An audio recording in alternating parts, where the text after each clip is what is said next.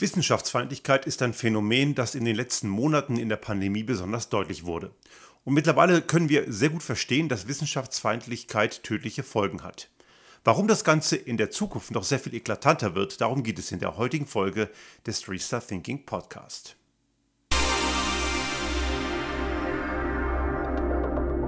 Der Restart Thinking Podcast. Ideen und Lösungen für die Transformation der Wirtschaft und Gesellschaft für das 21. Jahrhundert.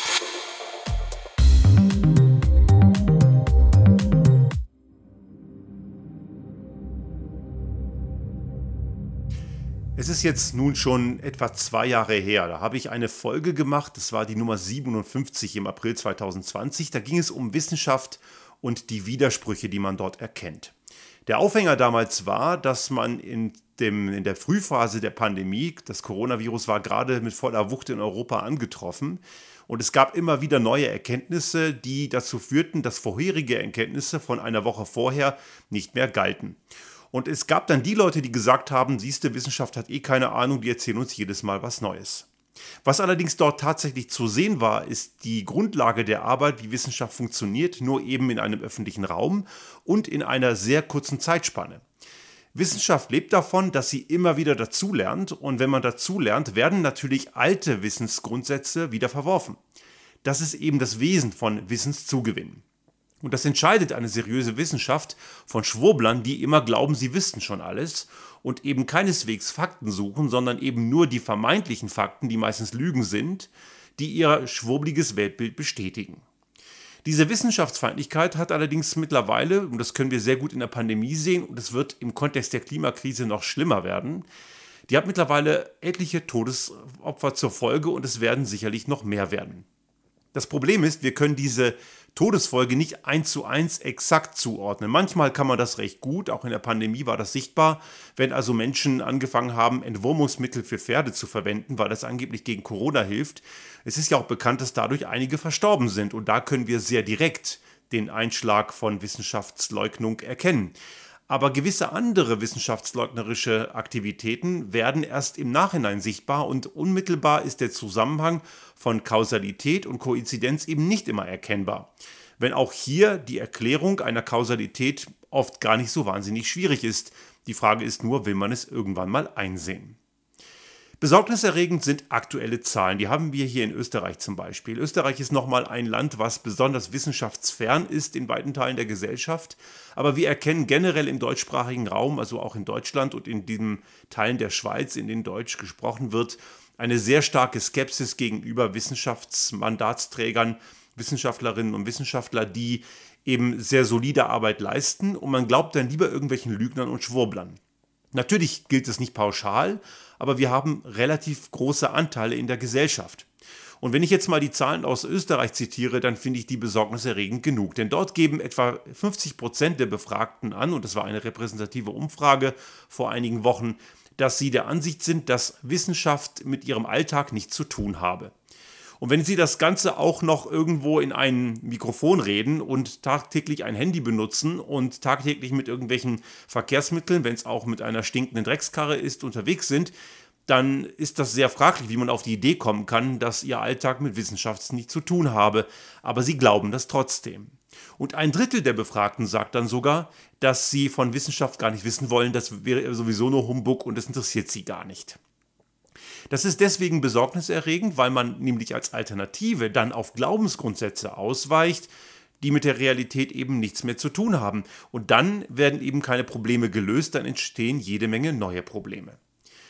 Wissenschaftsleugnung ist manchmal sehr offensichtlich wenn zum Beispiel Covidioten oder Querschwurbler, und das ist ja eine sehr deckungsgleiche Gruppe von Menschen, durch die Straßen ziehen und was von Corona-Diktatur schwafeln und behaupten, die Impfung würde nicht wirken und die äh, FFP2-Maske hätte eh keinen Zweck, dann ist das ganz offensichtliche Wissenschaftsleugnung.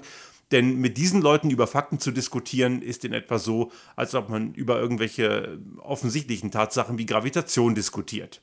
Dass etwas, was ich in die Hand nehme und loslasse, hier runterfällt auf diesem Planeten, ist eine Tatsache und wer das leugnet, dem ist nicht zu helfen. Und auf dem gleichen Niveau bewegen sich solche Leute ebenfalls.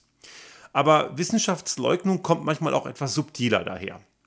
Es gibt auch sowas wie die sogenannte Phase Balance. Eine Phase Balance entsteht dann, wenn man kruden Thesen und Dingen, die offensichtlich widerlegt sind und wo gewisse Leute nur noch eine Minderheit die gegenteilige These vertritt, wenn man dem den gleichen Raum gibt in einer Debatte wie dem offensichtlichen, dem eindeutigen. Und dann kommen so Sachen raus wie die einen sehen so, die anderen sehen so. Und wir haben immer, immer wieder höre ich von Leuten, die zum Beispiel im Kontext des menschgemachten Klimawandels immer noch sagen, ja, wer weiß, ob das wirklich so eindeutig ist. Also das ist eine die Aussage, die kompletter Quatsch ist. Das ist absolut eindeutig. Und wer heute noch den menschgemachte Klimaveränderung, die Klimakatastrophe, so muss man es korrekt sagen, immer noch leugnet, der bewegt sich komplett abseits des Faktenraums. Es ist also mitnichten so, dass man sagen kann, dass es doch durchaus seriöse Arbeiten gibt, die das Ganze eben nicht so eindeutig sehen. Das stimmt nicht. Alle seriösen Arbeiten kommen zu diesem eindeutigen Schluss, dass die Klimakatastrophe menschliche Ursachen hat. Was natürlich noch strittig ist, ist, in welcher Geschwindigkeit es vorangeht und wann die Kipppunkte kommen, wo sie genau liegen. Da gibt es natürlich viele Modelle und da gibt es gewisse auch kontroverse Diskussionen, die sind auch nötig und das können wir im Detail natürlich nicht sagen.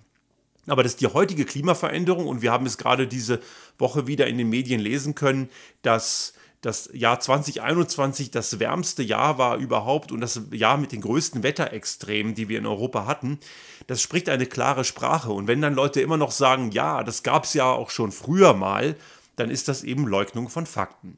Natürlich gab es auch in der Vergangenheit immer wieder Unwetterereignisse. Es gab Hitzewellen, es gab große Mengen an Niederschlag, aber nicht diese Mengen und nicht in der kurzen Zeit und auch nicht in der Häufung.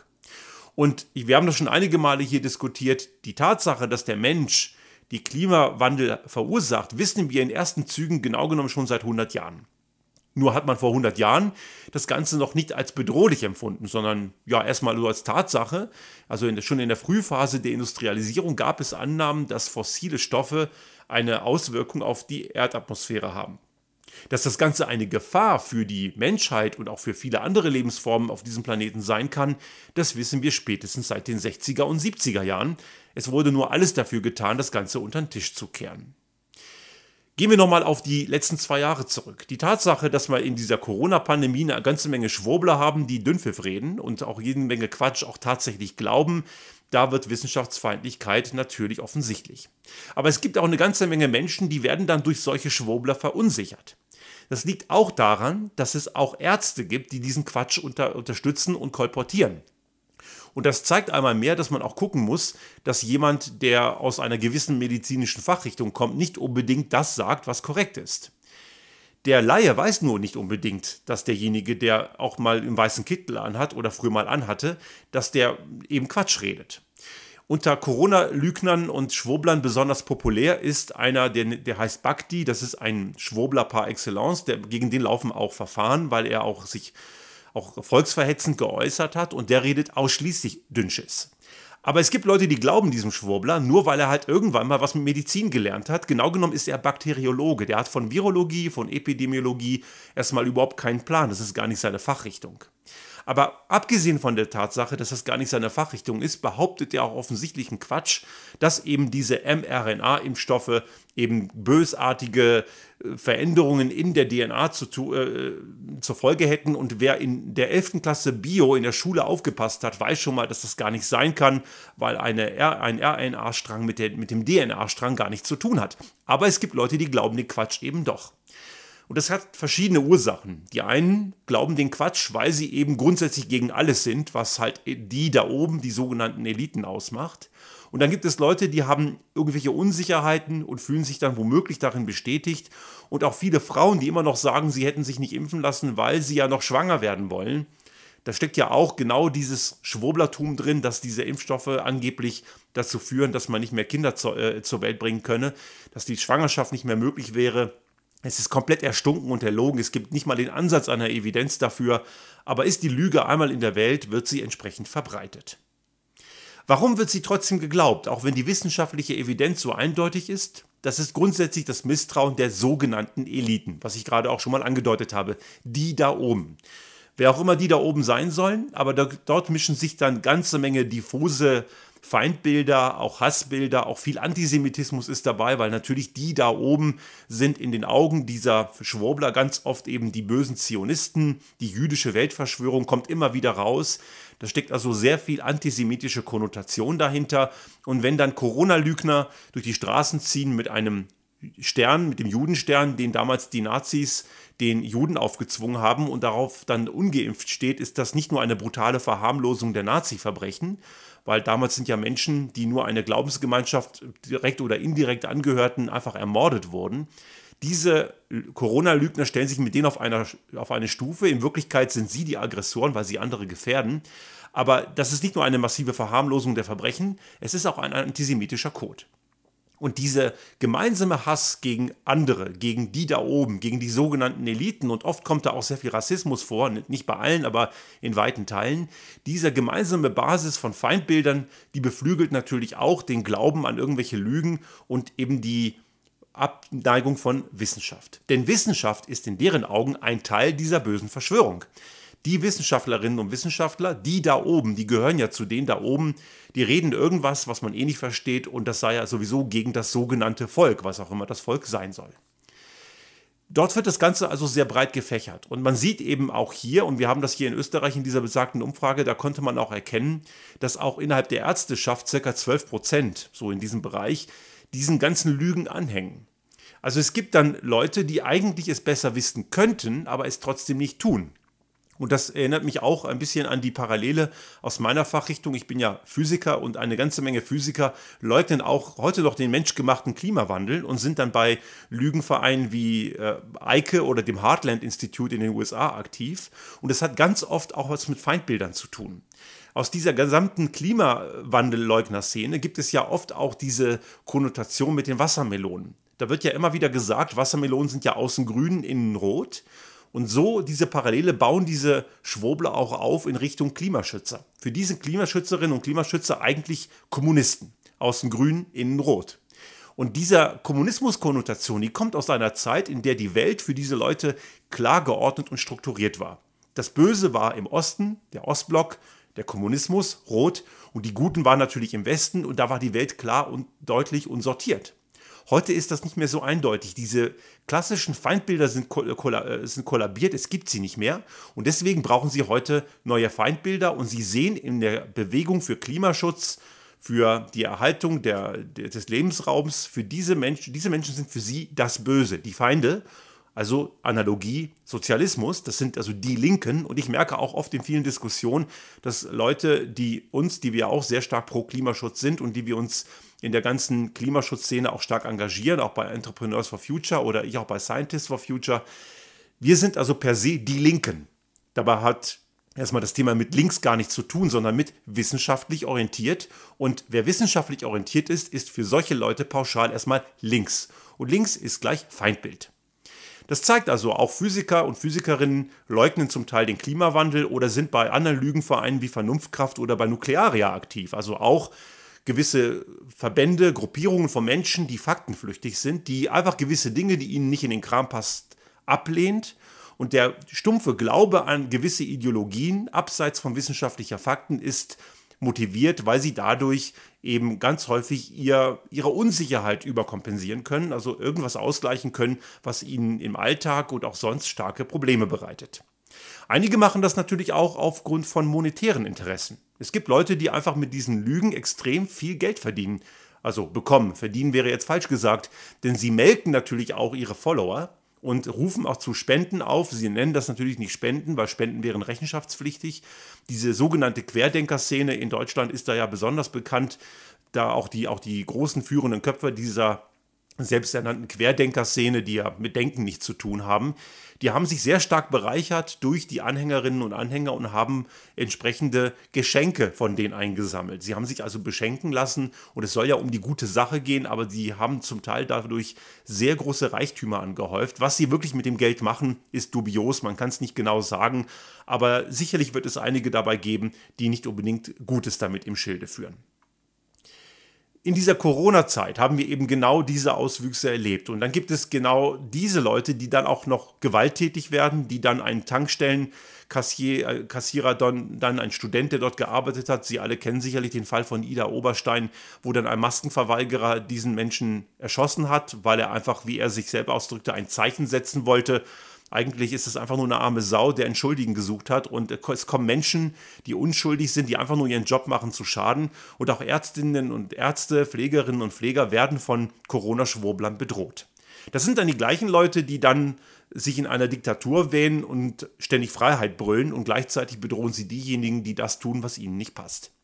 Dass das Ganze nicht logisch ist und komplett irrational, steht außer Frage, aber mit rationalen Argumenten braucht man mit Menschen, die in einer Schwurbler-Ideologie sind, auch gar nicht zu denken.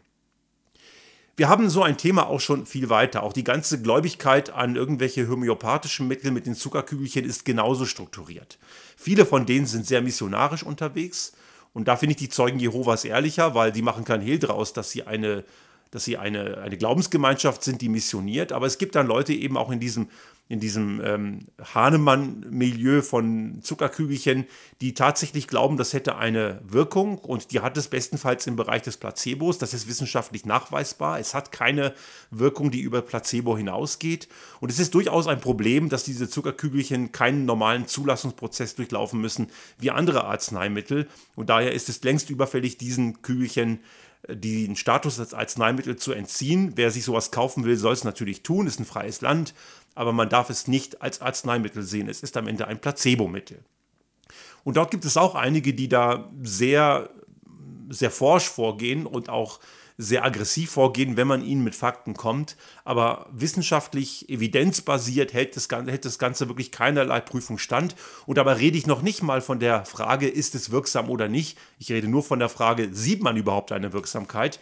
Und da gibt es genügend Studien, die ganz klar zeigen, es gibt keine, die über einen normalen Placebo hinausgeht. Also ich kann mir auch irgendwas anderes einbilden, hat die gleiche Wirkung. Schauen wir jetzt ein bisschen in die Zukunft. Die Klimakrise steht uns in ihrer massiven Auswirkung zwar noch bevor, aber sie wirkt sich auch heute schon massiv aus. Und die Folgen von Wissenschaftsleugnung sehen wir seit Jahrzehnten und wir sehen sie auch ganz aktuell. Die FDP zum Beispiel leugnet immer noch, dass das Tempolimit was bringen würde. Das wird immer behauptet, es würde nichts bringen oder es wird heruntergespielt. Das ist so ähnlich wie auch die Tabakwarenlobby lange Zeit das die Auswirkung von Passivrauchen runtergespielt hat, obwohl Passivrauchen nachweislich massiv gesundheitsschädlich ist. Und die haben sogar das aktive Rauchen in den 60er Jahren noch runtergespielt, haben das sogar als gesund verkauft, obwohl längst bekannt war, dass eben Rauchen passiv wie aktiv massive gesundheitliche Schäden zur Folge hat. Und genauso verhält sich auch gerade die FDP. Die FDP ist eine Partei, die massiv wissenschaftsleugnend aktiv ist, gerade im Kontext von Klimaschutz. Alles, was wirklich Klimaschutz bringt, lehnen sie ab. Wir haben in Österreich eine Partei, die nennt sich MFG. Das ist so analog wie in Deutschland die Basis. Die haben, das ist ja eine, nichts anderes als eine Partei, die einfach nur gegen alles ist, was irgendwie sinnvoll ist, also auch gegen Impfung, gegen Corona-Maßnahmen. Und die MFG in Österreich, die hat eine, die hat gar kein Programm, die sind komplett inhaltsleer. Das Einzige, was sie haben, ist dagegen. Gegen die Impfung, gegen Corona-Maßnahmen und grundsätzlich gegen die Eliten zum Teil mit faschistoiden Elementen, mit sehr viel Überdeckung, auch mit der rechtsextremen FPÖ. Die haben viele Überdeckungen, die sie einen. Und diese Partei hat in, sitzt bereits in mindestens einem Landesparlament in Oberösterreich. Und ich bin mir nicht sicher, ob es noch in einem zweiten ist, aber würden heute, wäre heute Nationalratswahlen, also analog Bundestagswahlen in Deutschland, wären sie sehr wahrscheinlich im Nationalrat vertreten. Und es ist wirklich bedenklich, dass eine Partei ohne Inhalt, ohne Fakten, nur mit Lügen ein Nationalratsmandat, Nationalratsmandate bekommen kann. In Deutschland hat die Basis bei der letzten Bundestagswahl Gott sei Dank nicht gepunktet. Ich meine, es waren so um die 2%. Das ist sicherlich schon mal gut. Aber dafür gibt es eine andere äh, ähm, faktenflüchtige Partei im Bundestag. Das ist die rechtsextreme AfD. Die nehmen sich nicht sonderlich viel. Diese Problematik wird zukünftig noch stärker werden, weil wir es eben mit dieser Klimakrise zu tun haben und das Ignorieren der Fakten aus der Klimakrise, die hat heute schon abertausende Tote weltweit zur Folge. Sei es durch Flutkatastrophen, Austrocknung, Hungersnöte, aber auch entsprechende Luftverschmutzung und so weiter. Man kann sie eben gar nicht so richtig eindeutig erfassen, aber es gibt sie. diese Toten, die sogenannten Klimatoten. Wir erfassen sie nicht. Die Klimatoten sind eine, eine Menge von Menschen, die an den Folgen des Klimawandels sterben. Aber natürlich stirbt keiner am Klimawandel direkt, sondern an den Folgen.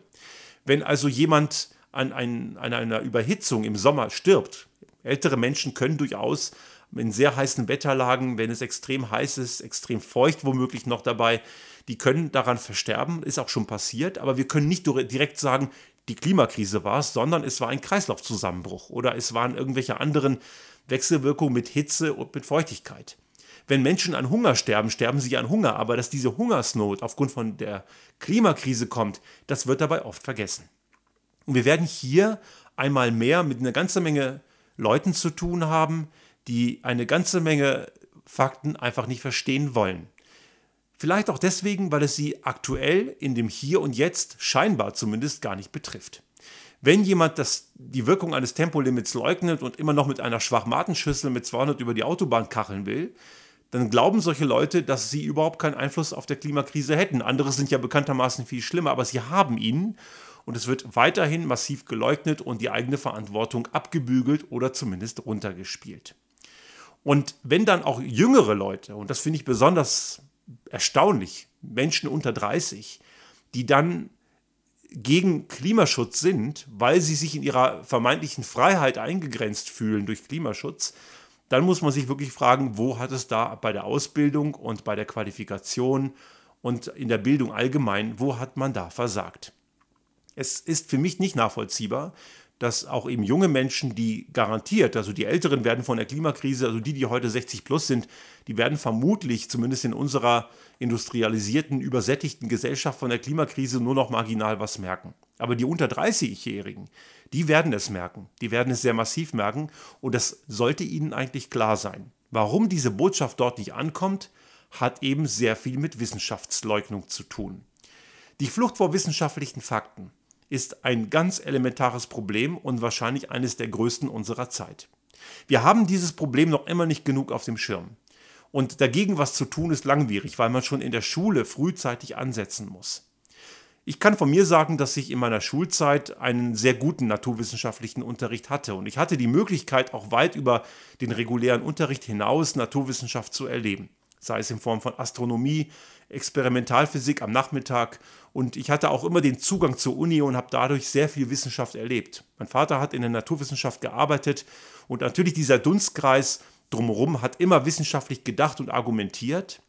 Und zu naturwissenschaftlichen Denken oder überhaupt zu wissenschaftlichem Denken gehört die Kontroverse und auch der Widerspruch. Und natürlich weiß die Wissenschaft nicht alles. Aber wichtig ist, dass wir evidenzbasiert und faktenorientiert unsere Wissensstände austauschen und die Verhaltensmuster und Entscheidungen davon ableiten. Das passiert allerdings gerade bei Klimakrise und auch jetzt in der Pandemie halt viel zu wenig. Wie viele Menschen abseits vom wissenschaftlichen Handeln agieren, kann man sehr gut sehen, wenn man in Deutschland in einen Supermarkt geht. Die Anzahl der Menschen, die dort ohne Maske rumläuft, ist erstaunlicherweise relativ hoch und dabei sieht man, dass Wissenschaftsflucht sehr omnipräsent ist. Würde man die Leute fragen, würden viele wahrscheinlich gar nicht sagen, dass sie wissenschaftsflüchtig sind.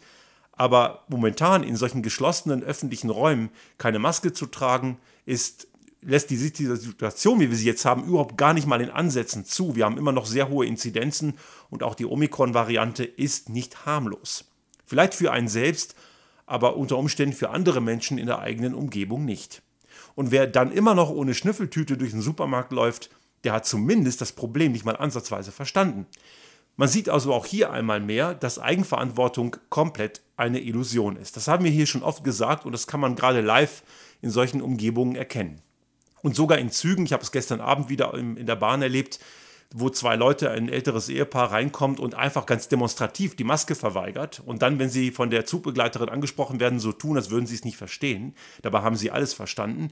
Das ist auch noch die offensichtliche Blödheit und Ignoranz. Da zeigt man nicht nur, dass man wissenschaftsflüchtig ist, dann zeigt man auch noch, dass man einen Charakterzug auffasst, der sich Arschloch nennt. Und das ist eine bewusste Entscheidung, das kommt dann noch dazu. Also die, der Grad der Menschen, die auf die sich falsch entscheiden, der ist sehr, sehr breit. Es gibt welche, die also offensichtlich bösartig sind. Leute, die dann sogar bis dahin gehen, dass sie Gewalt anwenden. Und es gibt halt welche, die überhaupt nicht gewillt sind, über ihr Verhalten nachzudenken. Und das führt uns natürlich unweigerlich dazu, dass wir eben an zwei Sachen ansetzen müssen. Einerseits natürlich wie die besagte Bildung, von der wir schon gesprochen haben. Das ist sehr langwierig. Auf der anderen Seite brauchen wir allerdings auch ein Regelwerk, das natürlich auch erklärt werden muss. Und ein Regelwerk muss Menschen dabei einschränken, Dinge zu tun, die anderen und ihnen selbst schadet. Und wenn jetzt einige sagen, das, hätte, das sei ein Widerspruch zur Freiheit, nein, das ist genau nicht der Fall. Das stellt Freiheit erst sicher. Freiheit kann nicht bedeuten, dass jeder macht, wie er will. Freiheit bedeutet, dass wir gemeinsame Spielregeln haben und diese Spielregeln schützen die Freiheit von uns als Ganzem und natürlich auch des Individuums. Und das ist immer eine wichtige Balance. Würden wir alle wissenschaftsorientiert handeln, dann bräuchten wir diese Regeln nicht. Aber weil viele Menschen wissenschaftsleugnend handeln und vielleicht sogar oft wissenschaftsfeindlich eingestellt sind, brauchen wir klare Regeln, klare Grenzen und leider auch die eine oder andere schmerzhafte Sanktion.